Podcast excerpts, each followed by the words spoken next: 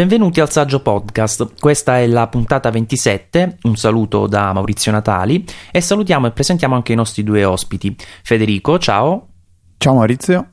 E Luca. Ciao ciao, sempre qui. Ovviamente sapete di chi parlo, sono solitamente con noi, ci fanno compagnia nel saggio podcast e questa sera iniziamo subito con una novità della, della giornata. Eh, sapete che eh, Peter Oppenheimer ha, deciso di lasciare il posto di direttore finanziario di Apple dopo ben dieci anni in cui ha eh, rivestito questo incarico e totale 18 in cui è stato eh, in Apple e tra l'altro lascerà questo posto a Luca Maestri che ovviamente come si capisce dal nome è un italiano eh, dal comunicato stampa leggiamo che eh, si è laureato in Italia alla LUIS, vabbè, a parte questo, eh, è una persona che ha un'esperienza molto vasta in questo settore, circa 25 anni, sempre eh, stando al comunicato stampa, ha avuto esperienze nella GM, su Xerox, in Nokia Siemens, insomma, quindi sicuramente non il primo arrivato, anche perché eh, Luca bisogna gestire un impero finanziario, non è una cosa da poco, quindi ci vuole una persona con le spalle abbastanza larghe larghe. Però sai, eh, contavamo oggi un pochino eh, i nomi di spicco che sono andati via da, da, Apple negli ultimi anni dopo la scomparsa di Steve Jobs e iniziano ad essere un numero cospicuo perché c'è stato all'inizio Ron Johnson, poi non mi ricordo in che ordine, comunque Bob Mansfield, Scott Forstall e ora anche Peter Oppenheimer. Quindi non so, potrebbe cambiare qualcosa oppure sono delle pedine poco importanti, Luca, secondo te? Ma eh, sicuramente sono delle pedine importanti, però eh, non credo che la loro, magari dire di partita non è proprio il termine migliore, però comunque il loro allontanarsi dall'azienda eh, non sarà poi così grave. Dopotutto comunque Apple è comunque un gruppo che attrae talenti, per cui credo che troveranno sicuramente dei validi sostituti perché eh, come abbiamo visto con Scott Forstall e con il suo allontanamento non è sufficiente che eh, i vari, le, le, varie posizioni ecco, in Apple siano coperte da persone di grande livello nel loro settore ma è anche necessario che possano lavorare insieme tutte le figure che poi compongono l'azienda. Forstall in particolare risultava problematico dal punto di vista del rapporto con i suoi colleghi e quindi è stato rimosso e rimpiazzato principalmente da Johnny Ive peraltro, ma comunque eh, si è visto un rimodellamento dello staff a favore di personaggi che invece fossero più in grado di collaborare tra loro. Però ecco, in quel caso poi Uh, l'intervento ha avuto un uh, diciamo si è rispecchiato anche uh, in iOS 7 quindi abbiamo visto che il cambiamento ha avuto un impatto concreto. Invece Federico se cambia soltanto chi gestisce i soldi per dirla in maniera sintetica forse per l'utente cambia poco. Guarda, sì, forse noi manca un'informazione di base che ci potrebbe aiutare a fare un'analisi completa, cioè il perché è, è stato effettuato questo cambio di, di posizioni. Nel senso che, come ha detto Luca precedentemente tu, e tu hai confermato, eh, l'abbandono di Scott Forstall è stato proprio una cosa voluta all'interno di Apple per prendere una direzione diversa. Questo invece, Lu, diciamo, Luca potrebbe, Luca Maestri, non Luca Zorzi, potrebbe essere, diciamo, eh, la, la successione naturale al, al, compito che svolgeva prima Peter Oppenheimer, quindi potrebbe essere un cambiamento di cui non dovremmo magari neanche interessarci perché è una cosa proprio uh, naturale, ecco. Da segnalare pure che eh, Peter Oppenheimer contestualmente ha acquisito anche una posizione nel consiglio di amministrazione di Goldman Sachs, quindi eh, potrebbe anche essere semplicemente lui per qualche motivo, insomma, personale a voler cambiare aria, insomma, ogni tanto, magari dopo 18 anni, magari ha deciso di cambiare un pochino eh, le regole del gioco, trovarsi un po' in un'altra casa, però sai, comunque sono pezzi grossi che vanno via lentamente da quello che era il direttivo ai tempi di, di Steve Jobs, quindi le cose stanno cambiando. Speriamo che comunque Apple continui ad innovare, ad innovare come sta facendo in questi giorni in cui ha presentato CarPlay. Beh, eh, presentato, poi alla fine dei conti eh, ne abbiamo già parlato alla WWDC 2013, cioè ce l'hanno già presentato come iOS in the car, ora gli hanno dato un nome un pochino più umano, un pochino più comprensibile, più semplice anche da gestire nelle diverse lingue, eh, quindi è un, uh, un nome per un servizio che però già conoscevamo, comunque sapevamo che sarebbe arrivato. Oggi invece ne sappiamo di più perché abbiamo visto le immagini, abbiamo visto anche addirittura dei video, non so se avete dato un'occhiata, c'è stato sia eh, Volvo che Mercedes e addirittura anche la Ferrari che hanno eh, pubblicato dei video dove insomma si vede eh, come funzionerà all'interno della, dell'auto questo CarPlay. Eh, li avete visti per caso? Li ho messi in pocket perché sono stato impegnato oggi, però ho letto alcuni dei commenti che hanno fatto alcuni utenti su Twitter e in particolare si sottolineava come eh, sorprendentemente per certi versi eh, l'interfaccia non è risultata eh, particolarmente fluida e scattante, anzi si notavano dei rallentamenti, cosa che comunque non ho ancora visto il video per cui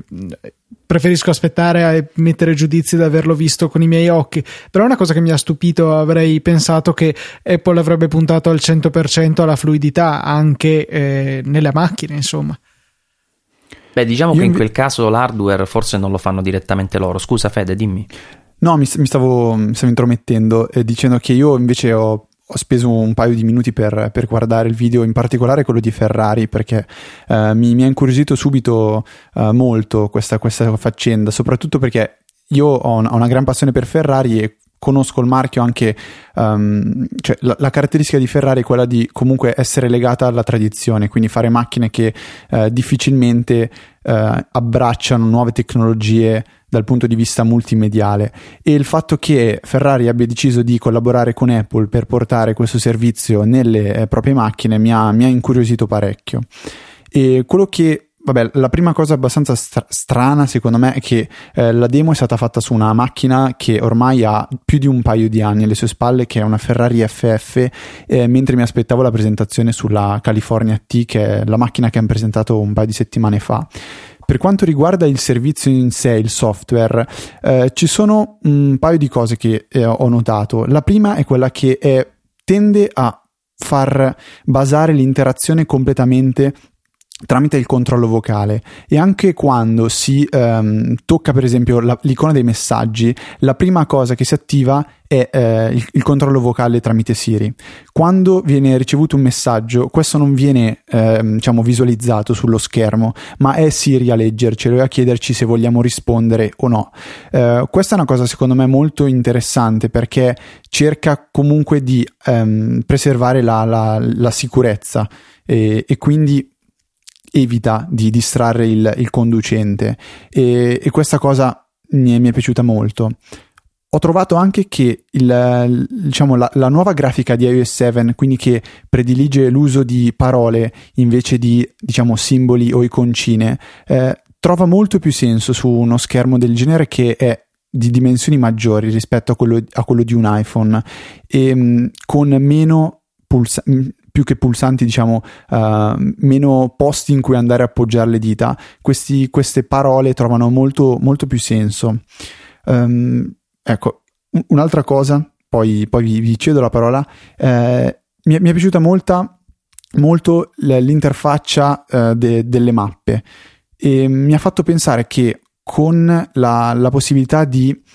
supportare uh, iOS in the car, che adesso è diventato CarPlay, eh, sarà possibile secondo me vedere molte altre applicazioni quali i navigatori, quindi Sagic, il TomTom o il Navigon, e iniziare a supportare, um, a permettere diciamo di utilizzare il navigatore con il telefono e visualizzarlo sul, sullo schermo della macchina. E potrebbe tra virgolette risolvere un, uno dei problemi che abbiamo secondo me in questi giorni con le macchine, cioè ci rendiamo conto che il navigatore l'abbiamo nel telefono, ci sono le mappe, c'è l'applicazione del TomTom, però spesso è scomodo da utilizzare. Ho visto persone guidare col telefono in mano guardando le mappe e la trovo una cosa assurda, eh, perché poi alla fine quando si va a acquistare una nuova macchina sembra un po' stupido andare ad acquistare un navigatore integrato che costa una barcata di soldi quando ce l'abbiamo già in tasca o acquistare un navigatore esterno. Uh, quindi questa è una cosa che mi è piaciuta molto e uh, immagino che uh, TomTom e altre società possano prendere spunto dalla, dalle nuove nuovi modelli di business e magari introdurre la possibilità di utilizzare i navigatori con CarPlay ehm, tramite un, un, acquisto in app e diciamo, potrebbe, potrebbe anche eh, far contenti sia noi utenti e sia, e sia loro sviluppatori. Bisogna vedere come Apple però gestirà la questione delle API per accedere a queste funzionalità, se non vorranno magari tenerle in casa e riservate al loro uso e di pochi selezionati partner. No, Luca, da quanto ho capito è un po' come AirPlay, quindi dovrebbe essere proprio una possibilità da, che tutti quanti gli sviluppatori hanno la possibilità di utilizzare, di sfruttare. O almeno questo è quello che al momento sono le ultime informazioni che ho, poi eh, non sono ancora certificate, sicuro al 100%, però dovrebbe essere così. Eh, d'altronde l'applicazione di base con CarPlay dovrebbe fornire, oltre alla forte integrazione con Siri, come diceva giustamente Federico, eh, la gestione del telefono, della musica, delle mappe, dei messaggi e poi già ci sono altri, uh, altre applicazioni che possono essere utilizzate, tra cui anche Spotify, quindi uh, ci stanno già lavorando insomma, per uh, avere un'implementazione un pochino più ampia e a quanto pare dovrebbe funzionare proprio eh, con delle API aperte, quindi almeno è quello che ci auguriamo perché in effetti avrebbe senso, come dice Federico, eh, che si possa sfruttare questa possibilità un po' con tutte le applicazioni. In teoria, anche se non è il massimo mentre guidi, chiaramente, ma una volta che c'è all'interno della macchina, in teoria anche il, il, il browser potrebbe essere una, una cosa interessante, anche perché lo schermo è touchscreen, quindi Uh, magari non perché guida sia chiaro, però uh, potrebbe essere una funzionalità insomma uh, da considerare. E tra le altre cose da sottolineare che comunque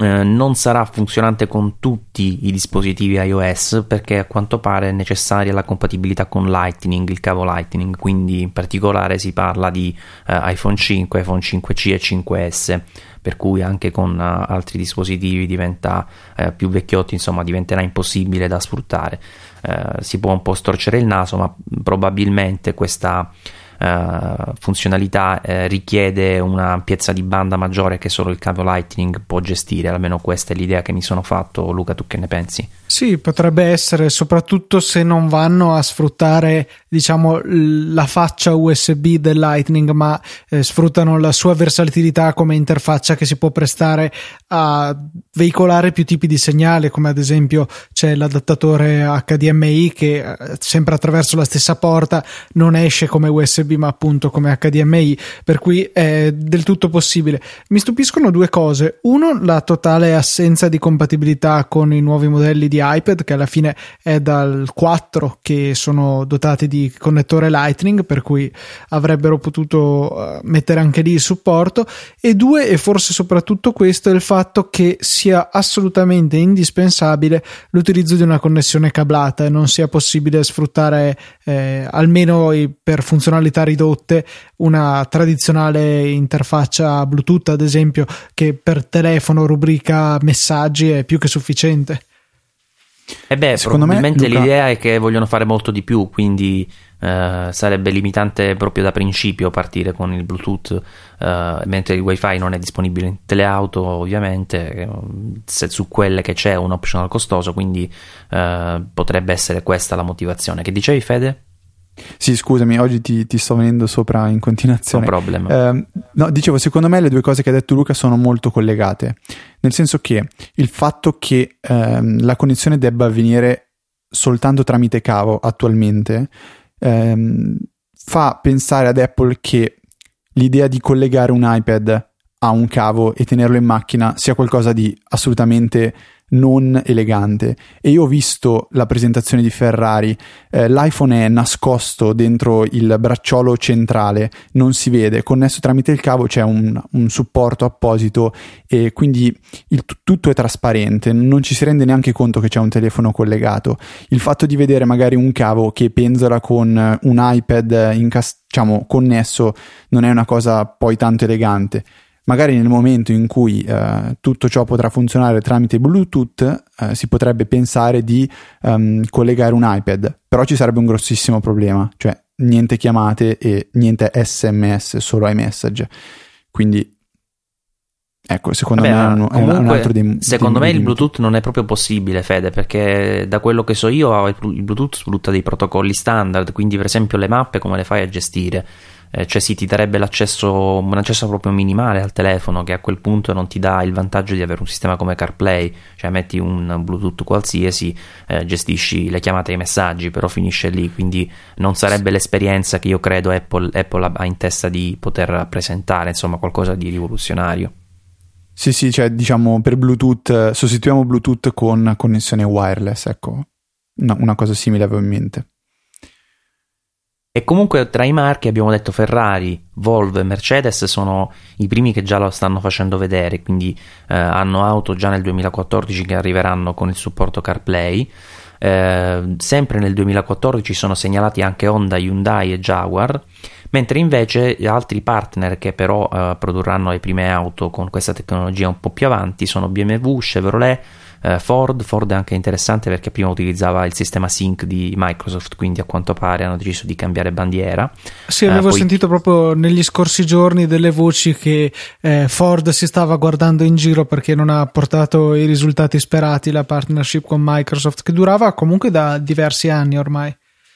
Sì, è vero, c'è in molte auto questo sync. Eh, poi Kia, Land Rover, Mitsubishi, Nissan, Opel, P- PSA, quindi Peugeot e Citroën, eh, Subaru, Suzuki e Toyota. E manca, mi manca tutto il gruppo Volkswagen, Luca, mi manca proprio l- la mia auto. Eh sì, perché ehm, fa invece parte insieme a GM, Honda e curiosamente Hyundai, eh, insieme poi come partner tecnologici a Google e Nvidia dell'Open Automotive Alliance, in cui, cioè appunto il cui scopo è creare un sistema alternativo basato su Android, per cui eh, vedo piuttosto difficile che Volkswagen Audi e Porsche quindi andranno a ad abbracciare questo sistema, dato che sono già membri di una, eh, di una alleanza alternativa. Mi stupisce, come dicevo, Hyundai che eh, prevede di montarlo sulle proprie auto nel 2014, dico CarPlay, e però è comunque membro di questa Open Automotive Alliance, per cui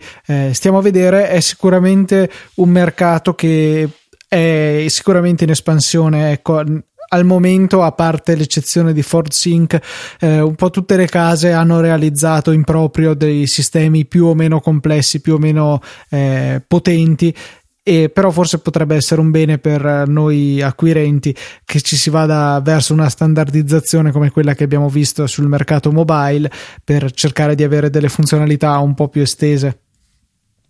Fede, mm, parlando di Siri che quindi eh, sarà onnipresente all'interno di CarPlay, eh, mi veniva un dubbio, ma se il riconoscimento vocale continua ad essere utilizzato in remoto, eh, mi sa che qui eh, si crea qualche problemuccio perché può capitare in auto che ci siano delle aree non coperte, soprattutto in Italia, quindi eh, non so, potrebbe essere anche una bella scomodità questa, magari fai una domanda, no, qui Siri non è disponibile. Eh, spero che invece eh, tu che ne pensi, si può riuscire ad arrivare Siri direttamente eseguito in locale? Mi sembra che qualcuno ci, stia, ci sia già riuscito, forse Google. Um, guarda, il problema secondo me non, non, è soltanto limitato a Siri, nel senso che nel momento in cui non si ha a disposizione di una, con- di una connessione, eh, anche se Siri dovesse riuscire a funzionare, non avremmo la possibilità di cercare punti di interesse, non avremmo le mappe, eh, non avremmo i message, non, non avremmo tante altre cose. Quindi non penso che sia diciamo, il collo di bottiglia questo, anche se è un problema da non, da non trascurare perché um, dalle mie parti, io abito vicino a Malpensa, c'è la superstrada e lì è piena di gallerie, ogni 3x2 si perde la connessione, quindi penso a una persona che sta andando a prendere l'aereo facendosi la superstrada, si fa magari 20 minuti in cui è assolutamente senza connessione, magari senza navigatore, eh, quindi diciamo questo problema c'è però eh, il fatto che non funzioni Siri, cioè il fatto di far funzionare Siri in locale non penso sia una vera e propria soluzione. Perché diciamo che poi comunque finiresti a, sì, a poter eseguire dei comandi, ma poi i risultati dei comandi non si possono vedere se non c'è la connessione. Ad esempio, non posso cambiare la mia destinazione nel navigatore, non posso chiamare nessuno, non posso mandare messaggi a nessuno.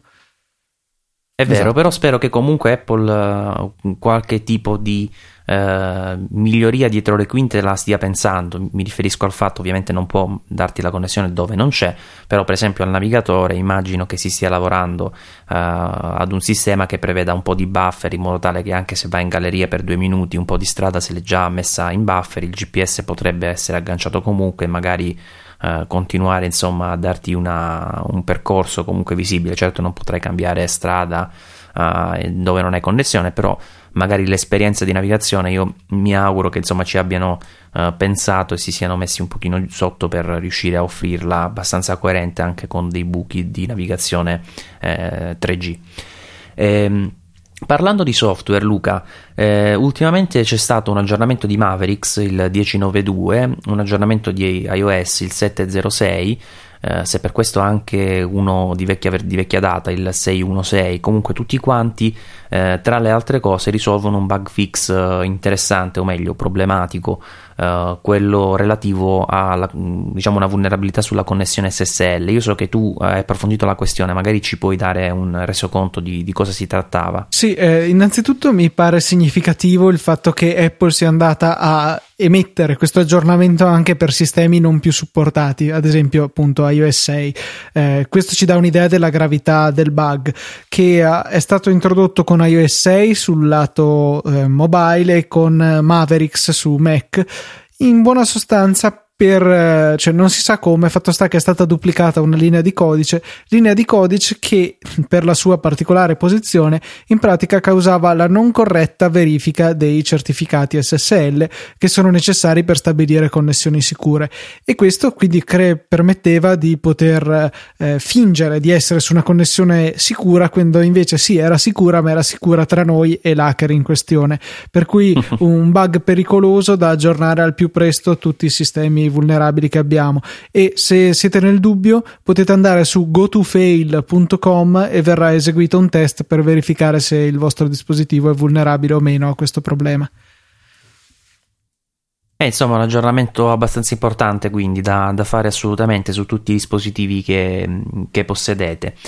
E, ehm, volevo dire un'altra cosa su questo discorso dell'aggiornamento, ma sai che poi mentre parlavi l'ho dimenticata strada facendo, quindi direi di andare avanti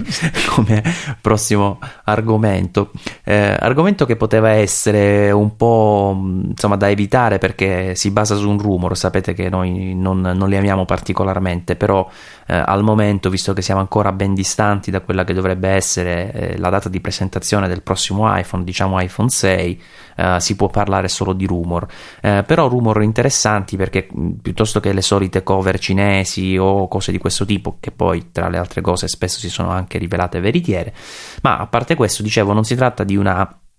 eh, informazione che arriva oltreoceano, da, cioè arriva dalla, dalla Cina, ma arriva oltreoceano da fondatore di Canonical, quindi il padre di Ubuntu per capirci,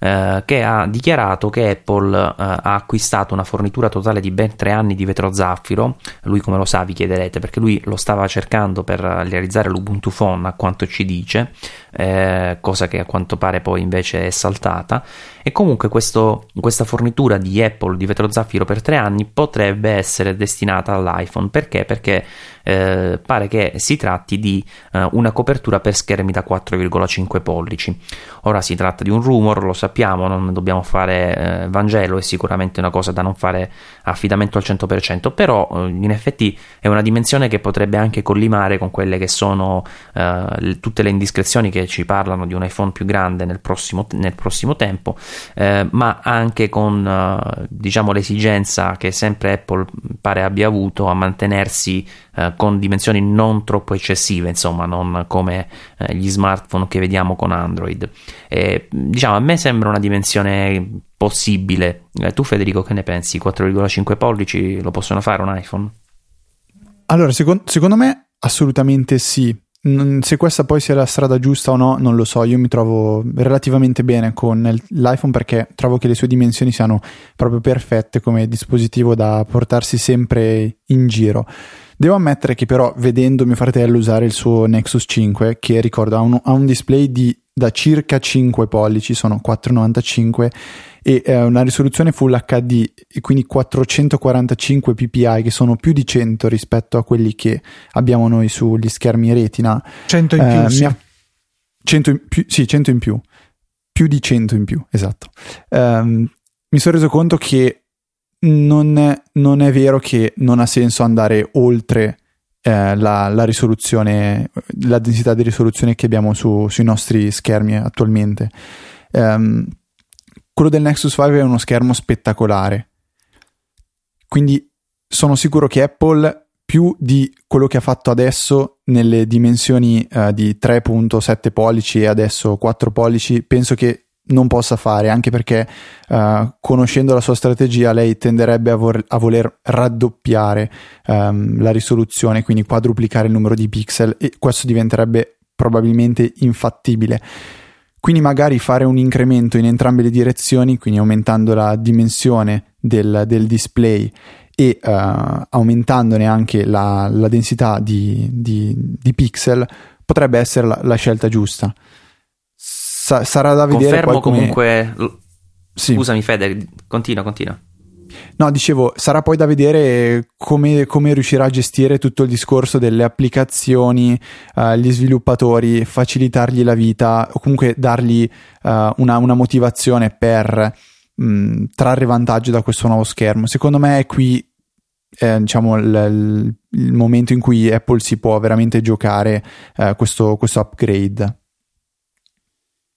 Eh, ti stavo interrompendo prima per uh, confermare il tuo entusiasmo del, sul Nexus 5, su quello schermo, perché anche il mio, mio, secondo terminale mi trovo davvero bene. È un display, per esempio, se devo vedere un video su, su YouTube o un video di qualsiasi tipo, eh, sinceramente preferisco il Nexus 5 rispetto a, all'iPhone, che ti dà un, un angolo, insomma, eh, una dimensione di schermo molto più ampia, una risoluzione migliore, insomma, si nota.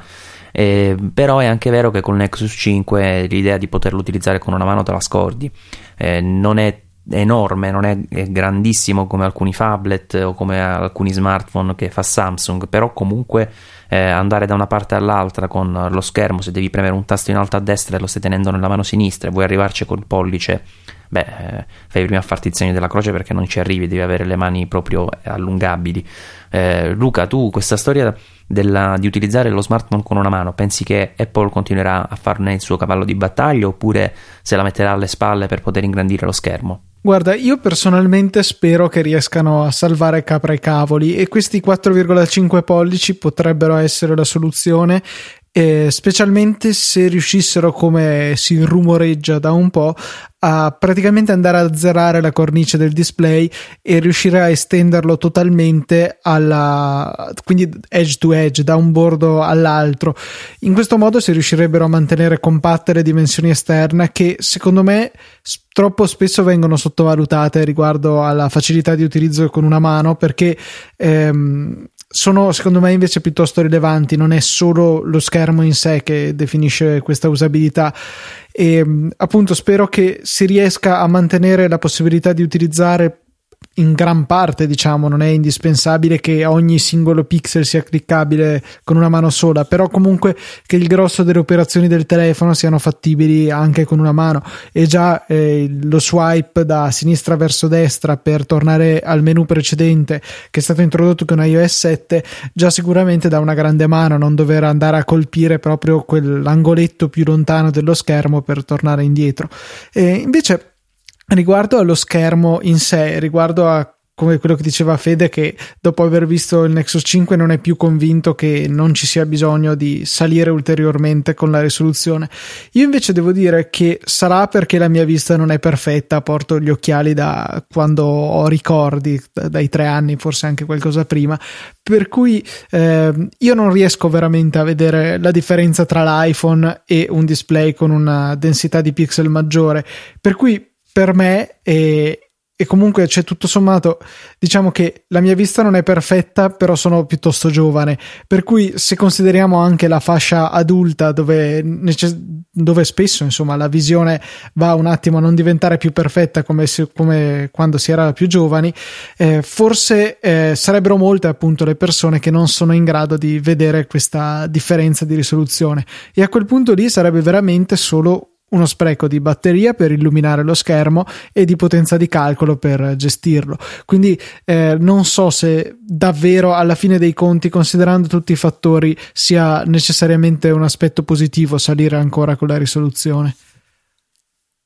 Eh, guarda, secondo me comunque eh, Federico non si riferiva tanto alla leggibilità, per esempio, del testo, che sicuramente una volta che hai raggiunto la risoluzione retina difficilmente vedi i pixel e quindi il problema non te lo poni o che hai uno schermo da 4 pollici o da 5. Eh, però la verità è che se provi a vedere qualsiasi cosa su uno schermo da 5 pollici la differenza la vedi Luca, non nella nitidezza magari, oddio se ti vedi un video in Full HD lo vedi che è un Full HD, ti accorgi che c'è eh, comunque una, una, profondità diversa, una nitidezza diversa. Eh, secondo me comunque questo può fare la differenza con l'utilizzo sempre più multimediale che facciamo ormai degli smartphone, eh, quando ti trovi ecco ad avere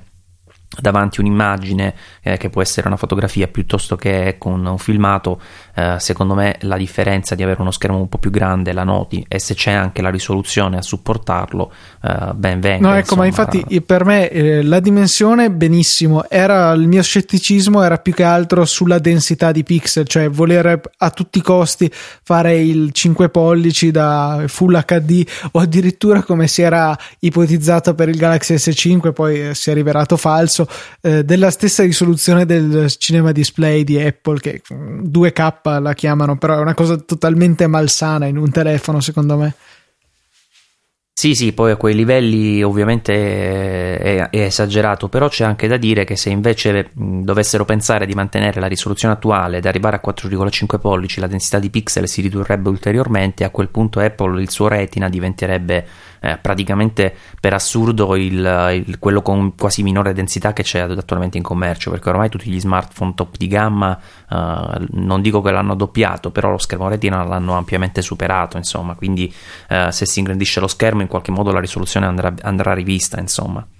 Sì, sì, quello senz'altro, però ecco, non credo che questa volta vedremo come è stato per il passaggio dall'iPhone 3GS al 4 a una quadruplicamento insomma, della risoluzione, quindi raddoppiare entrambi i dati. Quindi al massimo dici tu ci aggiungono un'altra colonna e tiriamo fuori uno schermo un pochino più, più ampio. Chissà, potrebbe anche darsi magari che aumentino parzialmente la risoluzione e ne creino una nuova, anche perché alla fine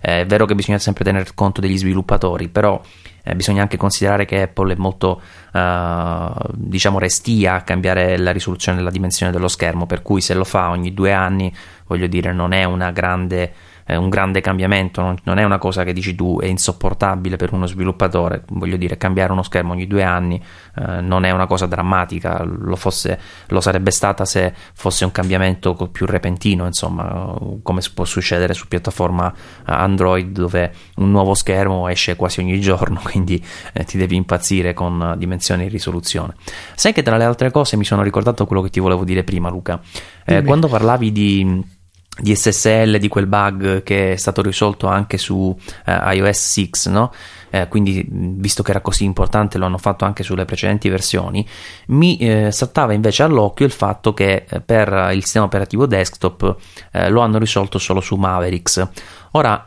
chissà se... Ma c'è solo su Mavericks, è proprio quella la ecco, questione. Ecco, ecco, siamo arrivati al dunque. Era questa la domanda che ti volevo fare: se non era presente sugli altri oppure se li avevano dimenticati. Ecco, era abbastanza semplice la risoluzione. Poi, se eh, qualcuno torn- dei nostri ascoltatori è interessato a approfondire la questione tecnica, ne abbiamo parlato con Filippo Bigarella nella 35esima punta- 55esima puntata di TechMind che trovate su easypodcast.it. Mazza come viaggiate rapidi, 55esima puntata, abbiamo iniziato quasi insieme e noi siamo alla 27, quindi mi devo dare una mossa insomma con questo saggio podcast, esatto. mi sa che è il più, è il più lento che, che c'è. Comunque torniamo a parlare di Siri, eh, però non per, per, Apple in questo caso, ma perché Microsoft ha presentato quello che si potrebbe chiamare l'anti-Siri, eh, la sua mossa per avere un assistente virtuale anche su Windows Phone che dovrebbe arrivare con la versione 8.1 1 che tra l'altro è attesa ormai a breve. Eh, si chiama Cortana, un nome davvero antipatico. Federico, che ne dici?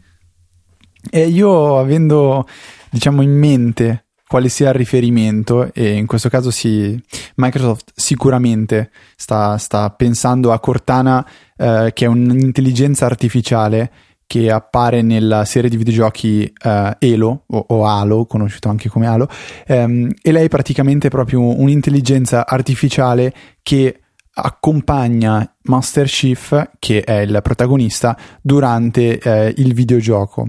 Quindi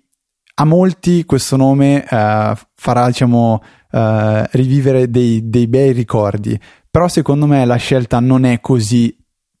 diciamo azzeccata a mio parere perché ha dato proprio la possibilità di rischiare di distruggere un personaggio che uh, fino a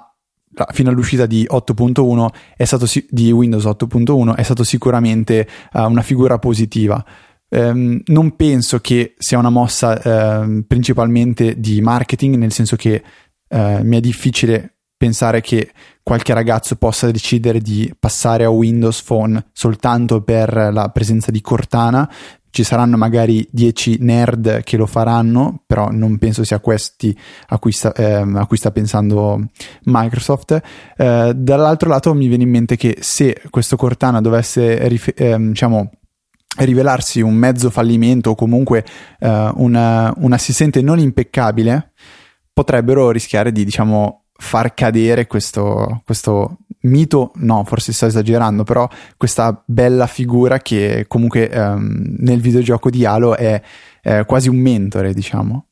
Beh, io mi aspetto che essendo una prima versione eh, difficile che sia priva, priva, di difetti. Diciamo che arrivano un po' avvantaggiati dal fatto che c'è stata già l'esperienza di Siri, l'esperienza di Google Now, quindi comunque essendo gli ultimi, tra virgolette, hanno anche il vantaggio di poter vedere gli errori degli altri. Eh, errori e anche per seguire la loro strada, se vogliamo, perché eh, l'impostazione è molto simile a Siri, si abilita e ci chiede hai bisogno di qualcosa, c'è un uh, un tap che ti permette di sapere quali sono le domande che gli puoi fare, il controllo dei messaggi, insomma più o meno quello che abbiamo già visto su Siri. Quindi questo potrebbe essere un po' un vantaggio per Microsoft, quello di trovarsi già con uh, la strada battuta. Però è anche vero Luca che per una versione chiamiamola 1.0 se non beta, partire ed essere già esente da difetti mi sembra davvero difficile. No, senz'altro. Abbiamo visto com'è partita Siri e come tuttora vada un po'. Cioè, spesso abbia dei problemi, eh, anche se Microsoft comunque si è dimostrata spesso più abile di Apple nel tirare fuori dei servizi online che funzionano bene.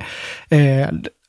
indicativo il fatto che iCloud stesso si basi almeno in parte su Azure, la, la piattaforma di cloud concorrente di quella di Amazon, eh, che è di Microsoft per l'appunto, per cui eh, sicuramente c'è esperienza da parte di Microsoft in questo campo, però arrivare subito sul mercato con un prodotto non dico perfetto, ma comunque già molto buono, eh, soprattutto in un settore così difficile, così complesso, la vedo difficile se non impossibile.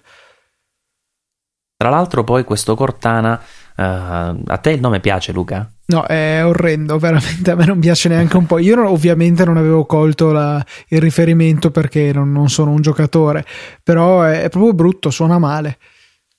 Comunque volevo dire, a parte il nome, eh, che poi dovrebbe arrivare anche sulla versione desktop di Windows e su Xbox One, quindi comunque eh, continua a mh, mm, vedersi in Microsoft la voglia di eh, realizzare soluzioni software che siano veramente eh, identiche per uh, tutte le piattaforme che ha a disposizione, quindi il mobile, il desktop e fino anche la console, eh, cosa che invece vediamo Apple continua a non ritenere necessaria, continua a tenere molto distaccati eh, i due sistemi operativi per il mondo desktop e il mondo mobile e in effetti Siri pur essendo potenzialmente eh, diciamo espandibile anche su Mac eh, non ce l'abbiamo.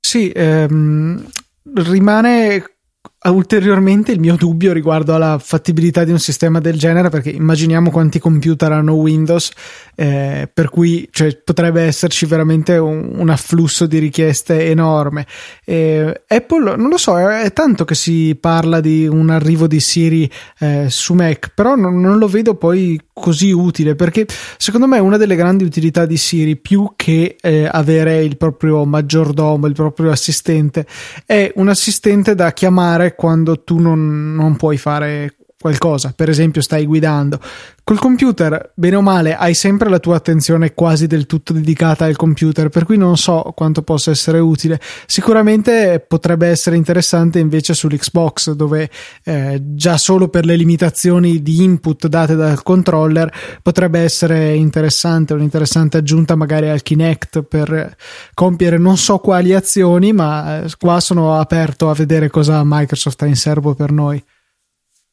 E parliamo ancora di sistemi operativi, in particolare di Tizen OS. Abbiamo visto che eh, Samsung al recente Mobile World Congress ha presentato i nuovi eh, smartwatch Gear, Gear 2 per la precisione, eh, due modelli, il Gear 2 e il Gear 2 Neo, eh, che sono eh, basati non più su Android ma su Tizen.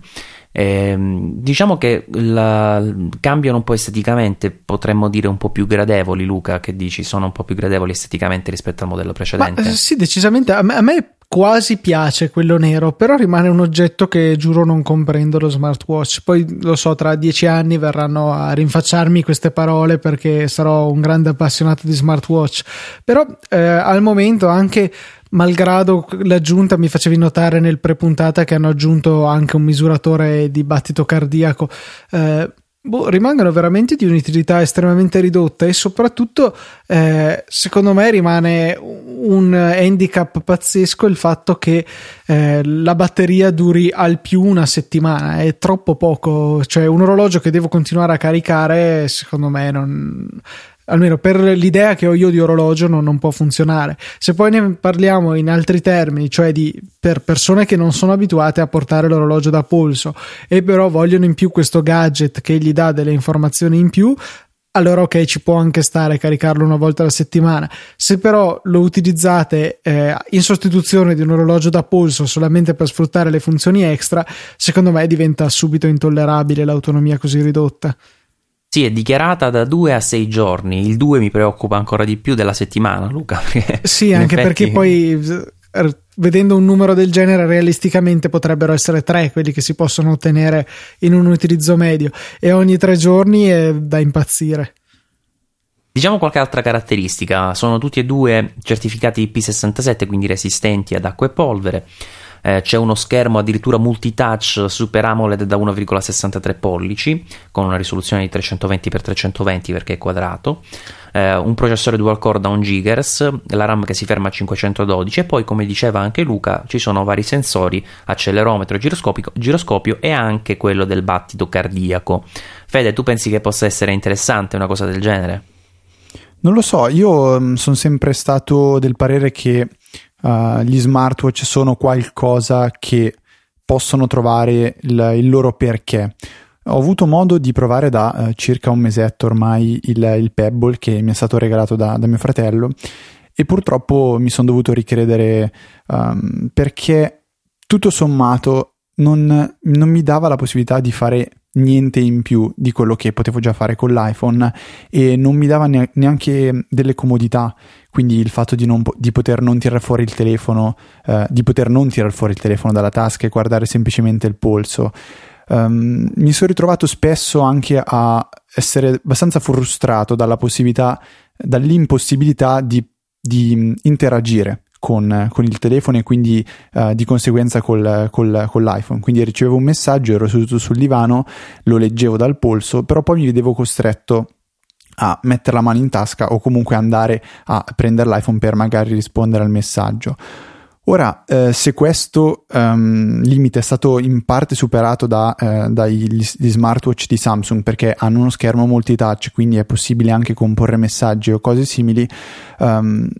No, non so se sia la, la direzione giusta. Uh, ho letto un tweet molto, molto interessante, molto simpatico di, di, un amico Marco che ha scritto che alla fine ci stiamo spingendo verso telefoni con gli schermi sempre più grandi, telefoni che quindi diventano sempre meno portatili, che poi terremo in tasca o in borsa per poi costringerci a utilizzare degli smartwatch con schermi minuscoli. Eh, uh-huh. Quindi è un po' una cosa strana e personalmente non, non vedo spazio per questo tipo di dispositivi. In effetti sembrano più un gadget che sta andando sicuramente molto di moda, però io mh, ritengo che comunque anche a livello di vendite, eh, se mi guardo in giro e vedo quanti smartwatch ci sono, eh, in effetti non penso che stiano veramente facendo breccia sul mercato più di tanto. Eh, comunque stanno facendo bene a continuare ad insistere e a sperimentare perché chissà, magari ancora la formula giusta non è stata trovata e superando queste frustrazioni che anche tu hai avuto è possibile che si possa insomma arrivare ad un terminale, a qualcosa che in effetti eh, sia realmente realisticamente utilizzabile in maniera concreta. Eh, anche il discorso della ricarica, per esempio, io vedo eh, io il Nexus 5 lo ricarico wireless, già pensare di avere un, te- un, uh, un orologio, uno smartwatch che si ricarica in questo modo te la fa vivere in maniera diversa perché torni a casa, lo poggi sul suo eh, caricatore wireless, non devi fare niente, il giorno dopo è già carico al 100%, quindi già una cosa del genere potrebbe essere interessante. È da segnalare anche che nel Gear 2 eh, la, versione, la differenza tra la versione Neo e la versione liscia, diciamo così, senza diciture aggiunte, eh, la differenza, quantomeno quella principale, è che nel Gear 2 c'è anche la fotocamera da 2 megapixel eh, che sta nel cinturino praticamente, mm, cioè non proprio nel mhm. cinturino, nella zona esterna. Eh, vai a capire poi a cosa possa servire una fotocamera nello smartwatch, però sappiamo che Samsung tende a metterci un po' di tutto finché non trova la ricetta giusta. Guarda, io vedo molto più interessanti eh, dispositivi come il Gear Fit o il, il Nike Fuel Band, eh, qualcosa che puoi diciamo portare sull'altro polso, quindi che non vogliono sostituire il, il, ehm, l'orologio, perché comunque è molto difficile competere con il, il design che hanno um, orologi di aziende che fanno quello di, di mestiere, quindi, ma anche un semplice swatch uh, può risultare molto più piacevole um, rispetto a, un, a, uno smartwatch attuale. Io ho in mente anche il, se non sbaglio si chiama QQ, che è uno smartwatch con il quadrante analogico. Um, e cerca, diciamo, questo, questo, tipo di dispositivo ha cercato di um, abbracciare un design tradizionale portando delle funzionalità uh, Bluetooth, quindi con la possibilità di ess- eh, ricevere le notifiche per messaggi o chiamate. Secondo me il risultato è una delle cose più orrende che abbia mai provato in tutta la mia vita, cioè non è né zuppa né pan bagnato, anche se di solito o è una o l'altra cosa. E non lo so, veramente è un campo in cui c'è ancora molto da sperimentare e se non sbaglio lo dicevano nei commenti eh, su Saggiamente Maurizio, correggimi se sbaglio, che eh, molte aziende si trovano un pochettino spaesate, forse anche perché non sanno bene da chi copiare ogni riferimento qui è casuale. Dici tu deve arrivare ancora Apple a insegnare la via? Di, o Apple o chi per essa, secondo me. Man- manca quel... Diciamo, è un po'... Questi smartwatch sono un po' uh, come gli smartphone che esistevano prima dell'iPhone. Erano qualcosa di brutto e di difficile da, da usare. Um, ci vuole qualcosa che come l'iPhone sia bello e facile da usare e da lì si può iniziare a innovare secondo me. Ti dico anche che io ho preso un Pebble Steel, sono curioso di provarlo. Eh, l'ho preso, mi dovrebbe arrivare a breve ho capito che tu hai già provato la versione tradizionale e che non ti ha soddisfatto, ma io ancora non avevo fatto questo esperimento, quindi eh, lo farò. Poi sicuramente arriverà anche una recensione sul blog e sono davvero curioso di vedere se effettivamente nel quotidiano possono risultare pratici, anche se quello che mi hai detto tu già mi fa pensare che mi ritroverò facilmente nelle tue stesse condizioni, nella tua stessa idea eh, di un prodotto un po' limitante, insomma, se ci puoi soltanto vedere qualche notifica e basta, insomma. E comunque sottolineiamo la scelta di Samsung di passare a Tizen e lo facciamo anche perché sempre al Mobile World Congress c'è stata la possibilità di vedere per la prima volta uno smartphone, addirittura Samsung, che funziona con Tizen OS, quindi un intero smartphone che dalla livrea esterna mi sembra simile a un Galaxy S4, poi eh, non so, magari un altro modello perché sappiamo che Samsung ne ha davvero tanti a listino. Eh, comunque è una, un prototipo in cui eh, si può vedere una versione abbastanza matura ormai di Tizen eh, come sistema operativo alternativo. Eh, sapete che c'è stata un po' di diatriba sulla possibile strada che Samsung eh, potrebbe eh, diciamo eh, percorrere in futuro perché comunque eh, la uh, possibilità di staccarsi da Android è, in effetti esiste perché sappiamo che è lei a dominare il mercato Android quindi se Samsung dovesse saltare eh, su un altro carrozzone i numeri mh, della diffusione di Android sul mercato cambierebbero drasticamente da un giorno all'altro quindi eh, per Google sarebbe una bella botta eh, però mi sa che Samsung ancora non è pronta per fare un salto del genere e dalle stesse dichiarazioni dell'azienda dovrebbero arrivare i primi smartphone con Tizen direttamente sul mercato, magari anche a breve, eh, ma comunque per eh, versioni diciamo entry level o comunque giù di lì, massimo per la fascia media del mercato, eh, perché a quanto pare la, i prodotti di punta continueranno a sfruttare Android eh, per la sua espandibilità ma anche per eh, la quantità di applicazioni che sono già presenti negli store. Eh, io far, parlavamo con Federico Fuorionda dell'idea di fare addirittura l'S5 con Tizen ed eravamo un pochino uh, su posizioni diverse. Mi interessava sapere come la pensavi tu, se mi dici un pochino qual era la tua idea su perché Samsung poteva addirittura fare un S5 con Tizen, Fede. Sì, um, perché io mi sono reso conto che tutto sommato le persone che conosco io um, tendono, e, che, e, che, hanno magari telefoni di, di, fascia alta. Penso a compagni di università che sono passati da un Galaxy S3 ad un HTC One o ehm, magari passare anche, non so, da un iPhone 4, 4S a un LG G2 che a mio parere è uno dei telefoni più belli presenti adesso eh, sul mercato. Eh, comunque questi ragazzi e penso anche la maggior parte delle persone non hanno la necessità di avere così tante applicazioni, così tante funzionalità. Una volta che il telefono è bello, è fluido, eh, permette di fare bene quelle cose che eh, interessano a queste persone, quindi sicuramente mandare messaggi eh, con WhatsApp e con l'applicazione dei messaggi nativa, um, avere Dropbox, principalmente questo penso per studenti o magari chi, la, chi, mm, eh, chi lavora e avere Facebook, Instagram, queste sono le principali cose che richiede un utente da, dal telefono. Poi ci siamo magari noi tre e chi ci sta ascoltando in questo momento che vogliono anche l'applicazione per fare quella cosa particolare o comunque vogliono spulciare l'App Store o il Play Store alla ricerca di uh, qualcosa per soddisfare la, le, le, esigenze più, più disparate. Um, però tutto sommato una volta che Tizen eh, dovesse, dovesse, diventare un, un, sistema operativo stabile e con a disposizione Instagram, Facebook, Dropbox, eh, Whatsapp, eh, potrebbe tranquillamente essere installato su un telefono top, top di gamma. Eh, ripeto, secondo me l'utente medio quando va a acquistare eh, l'S5 o le, il, l'ipotetico S6 con Tizen non si rende neanche conto che è cambiato il sistema operativo. Eh, la cosa che però in questo momento mi viene da, da, da domandarmi è eh, co- quale, quale, grosso vantaggio trarrebbe Samsung dal um, passare a Tizen? Cioè,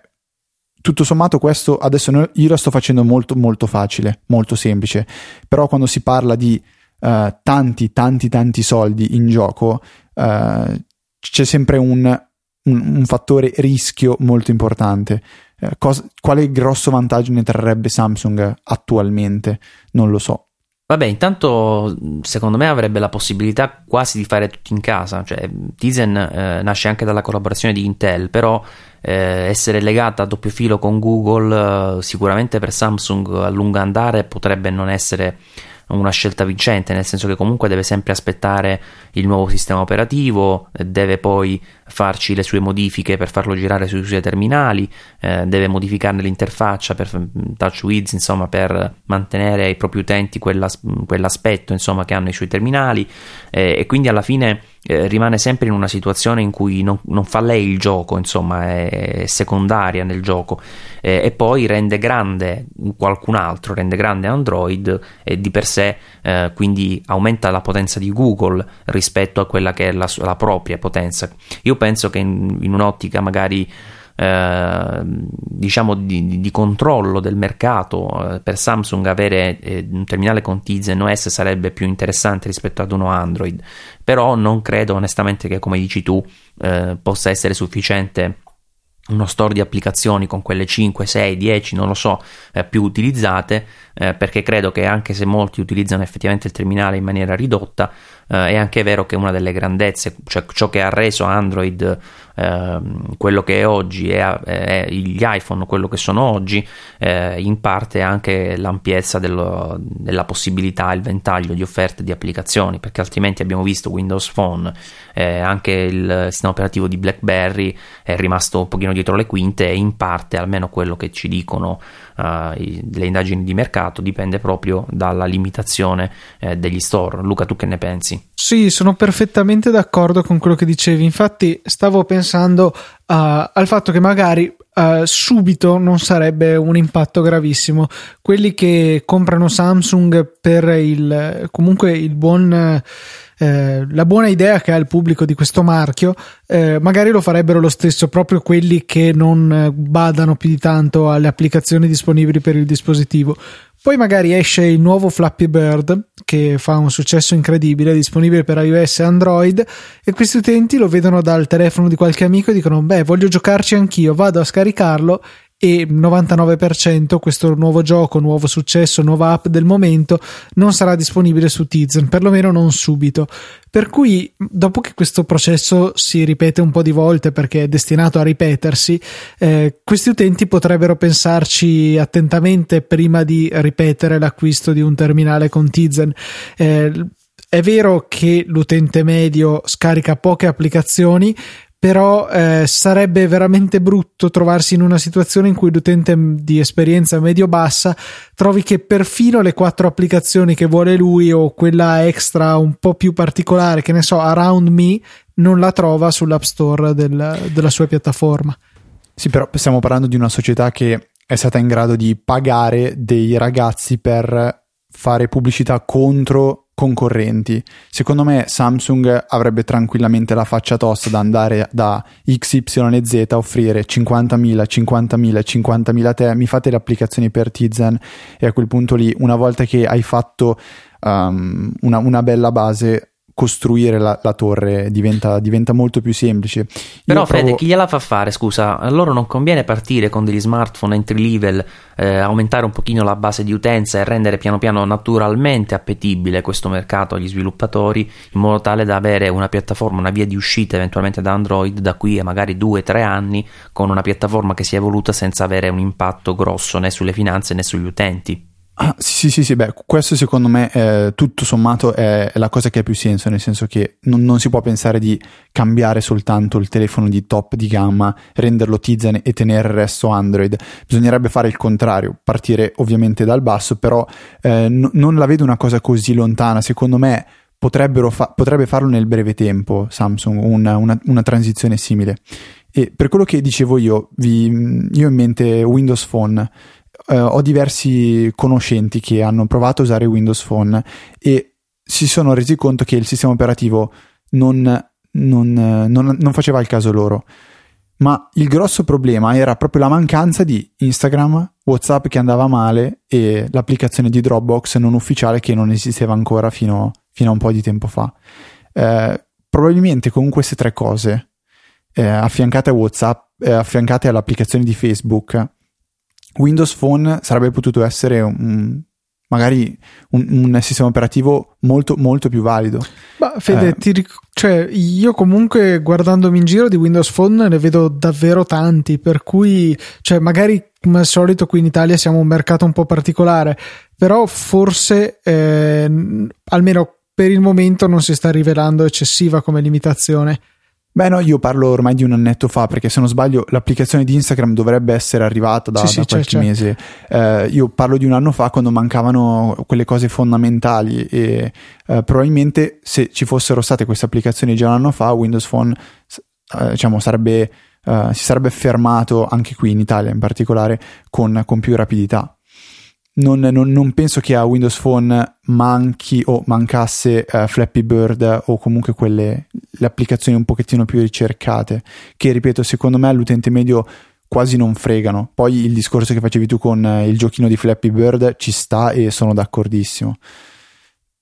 Comunque una strategia di uscita Samsung la sta, la sta sicuramente pensando. Eh, questo Tizen vedremo come andrà, ma sicuramente arriverà a breve con qualche smartphone magari di fascia media o entry level e piano piano potrebbe crearsi un proprio mercato. Ma visto che l'abbiamo citato di sfuggita più di una volta, possiamo anche parlare rapidamente in chiusura eh, per dire qualcosa sul Samsung Galaxy S5 che è stato presentato anche eh, con un evento dedicato comunque in, eh, sempre nel periodo della Mobile World Congress, eh, prodotto che qualcuno ironicamente diceva copiato anche nel nome da Apple perché abbiamo il 5S qui specchiato l'S5 vabbè questa, questa, era bassa potevamo anche evitarla. Comunque ehm, un prodotto che eh, snocciolo subito qualche caratteristica tecnica. Ha uno schermo da 5,1 pollici full HD quindi non eh, superiore come aveva già detto Luca qualche minuto fa. Una CPU quad core da addirittura 2,5 GHz 2 GB di RAM che mi sembra rimangano inalterati se non erano anche l'S4 aveva 2 GB di RAM. Una fotocamera addirittura da 16 megapixel e niente poco di meno con capacità di registrazione video in 4K e una fotocamera frontale da 2,1 megapixel. E poi anche il wifi AC quindi quello di ultimissima generazione quello più rapido. E tra le altre caratteristiche proprio per non farsi mancare niente c'è addirittura barometro, termometro e cardiofrequenzimetro Beh, insomma, eh, a parte questo, eh, anche c'è da dire qualcosa sull'estetica, abbastanza simile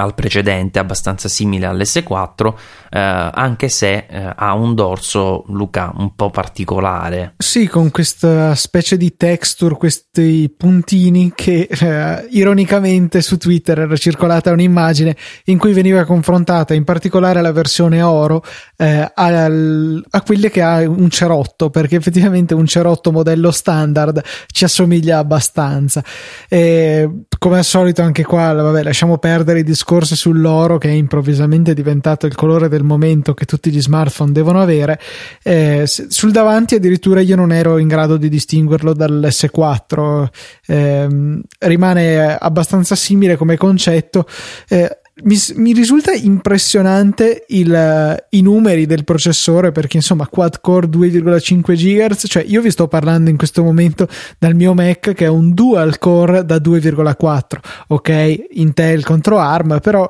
eh, rimangono dei numeri interessanti. Eh, sono curioso di vedere come io sono quello solito de- che devo portare alla luce questa questione, sono curioso di vedere come si comporterà la batteria con un hardware del genere. Lo schermo è già stato testato sull'S4 e non ho letto particolari lamentele di autonomie ridotte, e però adesso abbiamo anche la fotocamera in 4K che, ok, be- cioè la videocamera in 4K, bellissimo, ma realisticamente la maggior parte delle persone non ha modo di vedere i video in 4K e otterrebbe solo di consumare un sacco di spazio sulla memoria del telefono per registrarli in 4K. E mi pare nel modello da 16 GB sono 10 i gigabyte liberi. Beh, è un grande l'utente. passo avanti, mi pare che fossero tipo 8 l'anno scorso nel modello da 16 dell'S4. Sì, anche perché c'è, qui c'è Android dell'ultimissima versione 4.4.2 come base, ovviamente sempre con la TouchWiz sopra, eh, ma comunque è una, la versione più aggiornata insomma per il sistema operativo. E la batteria Luca è da 2800 mAh, quindi... Il doppio eh, secco dell'iPhone 5 per dire, credo il 5S sia poco più grande del 5, per cui insomma sì, decisamente hanno molto più succo con cui alimentare tutto quell'hardware, però insomma è comunque un hardware di tutto rispetto. I 16 megapixel della fotocamera in assoluto mi lasciano un po' perplesso per, eh, tu lo saprai meglio di me, per la questione che non si sa fino a che punto possa essere favorevole nei confronti della qualità dell'immagine andare a mettere sempre più pixel su sensori che poi non crescono di conseguenza. Sì, in Oggi realtà sarebbe meglio con 50 megapixel se non sbaglio, tra l'altro. Non so Fede? Maurizio. No, no, mi è sì, sfuggita questa. Sto, allora, si chiama Oppo Find 7 con fotocamera da 50 megapixel. Boh, tipo, tipo so. quella del Nokia che mi sembra fosse da 41, se ben ricordo. Eh, quindi sì, una più, più. Cioè, boh, vabbè, scusami, ti ho interrotto, però sentivo proprio il bisogno di... di esternare.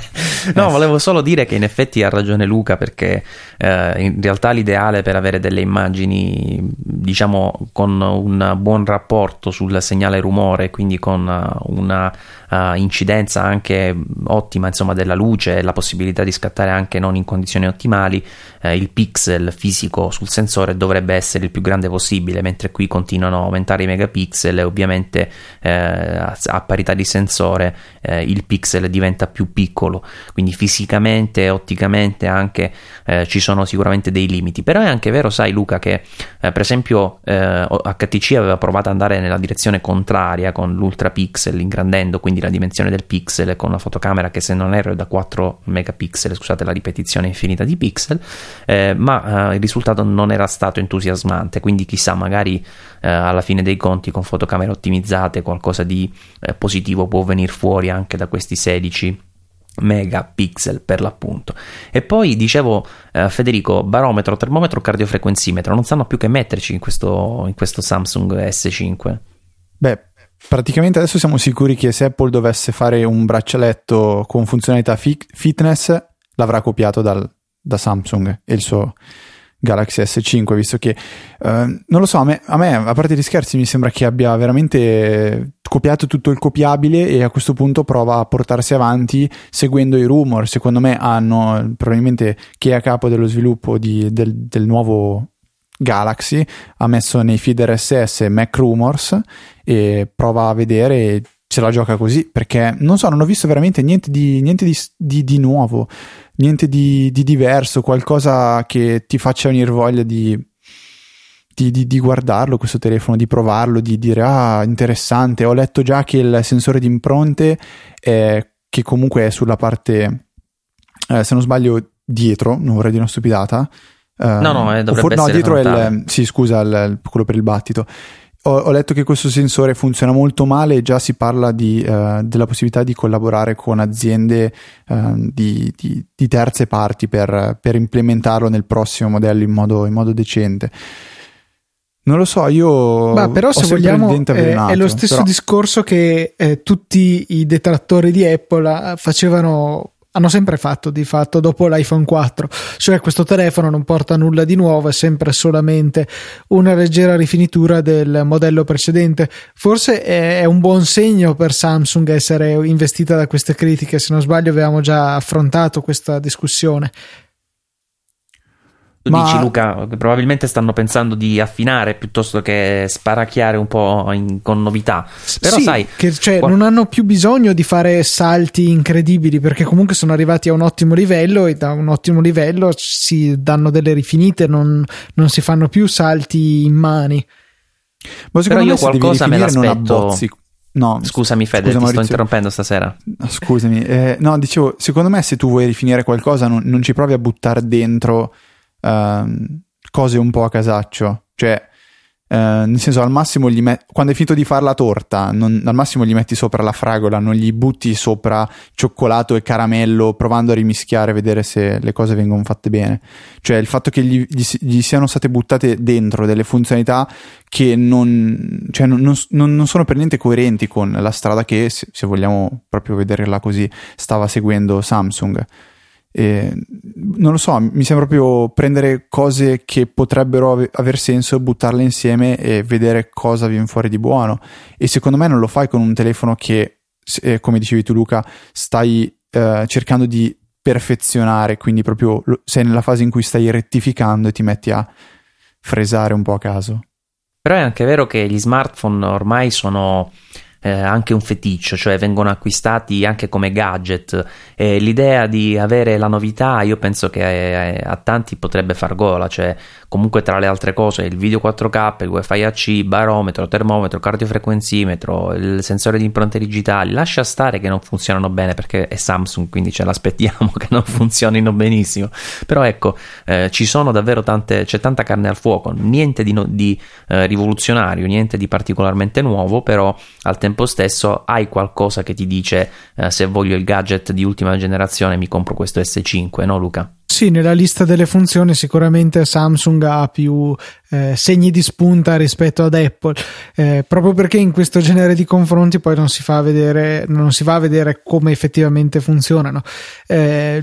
anche per dire il termometro sono il primo a cui interesserebbe un sacco questa funzione però eh, il telefono ce l'ho in tasca eh, mi interessa fino a un certo punto che temperatura ho in tasca e vorrei sapere la temperatura della stanza. E già que- questo genere di cose mi fanno pensare a conferma insomma di quello che diceva Fede che alla fine è un po' sconclusionato questo tentare eh, di aggiungere a tutti i costi l'ultima novità. Prima volevo proprio provocare Fede con l- il mio intervento e comunque in effetti la risposta è stata, è stata questa, la risposta che ho, che ho, letto più volte, che questo, questo, Samsung non porta nulla di nuovo, non c'è una novità trascendentale. Beh, per fortuna insomma lo schermo continua a crescere, che ci, ce l'auguriamo di generazione in generazione, vogliamo sempre uno schermo più grande, Samsung. Stiamo eh, però... arrivando molto vicini al primo Galaxy Note, ad, ad, che era se non sbaglio 5,5 e sembrava una cosa veramente fuori da questo mondo e l'S5 arriva a 5,1 quindi l'S6 magari no ma l'S7 sarà arrivato al traguardo dei 5,5 probabilmente. Sai che se non sbaglio era 5,2 il primo Galaxy cioè, Note ecco, allora no, ci vorrei dire ci sarebbe da verificarlo eh, però a memoria mi sembra di, di ricordare o 5,2 o 5,3 quindi ancora più, più vicino insomma come dimensione di schermo comunque qualcosa di veramente molto molto grande Beh, eh, direi che possiamo chiudere qui questa puntata. Abbiamo fatto una bella carrellata delle ultime novità mi auguro di riuscire ad essere un pochino più, più rapido perché dobbiamo raggiungere TechMind che sta andando a gonfie vele già ha superato la cinquantesima puntata noi siamo ancora a 27 quindi ci sarà da mettersi, giù, da mettersi sotto e fare veramente la differenza anche in termini di numero di puntate. Però speriamo di avervi fatto compagnia in maniera piacevole in quest'ultima oretta che abbiamo trascorso insieme. Un saluto a Luca ciao Luca. Ciao Maurizio e ciao a tutti quelli che ci ascoltano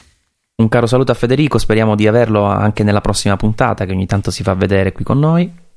Ciao, grazie e scusa per tutte le volte che ti sono saltato addosso con, con le no, parole. No, non è colpa tua, c'era anche un po' di lag stasera, quindi non era facile riuscire a viaggiare lisci, qualche accavallamento c'è stato, ma spero niente di, di insormontabile. Un saluto anche ai nostri ascoltatori, vi ringrazio di averci seguito e a presto alla prossima puntata del Saggio Podcast.